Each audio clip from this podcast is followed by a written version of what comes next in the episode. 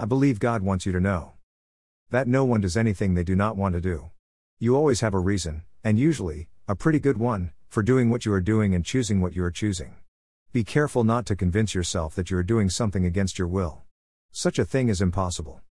Therefore, be honest with yourself as to why you are choosing to do a particular thing. Then, do it gladly, knowing that you are always getting to do what you want. The statement I have no choice is a lie. You can choose. You simply do not prefer the alternatives available to you, for whatever reason. So you select the outcome that you most prefer. Isn't that power?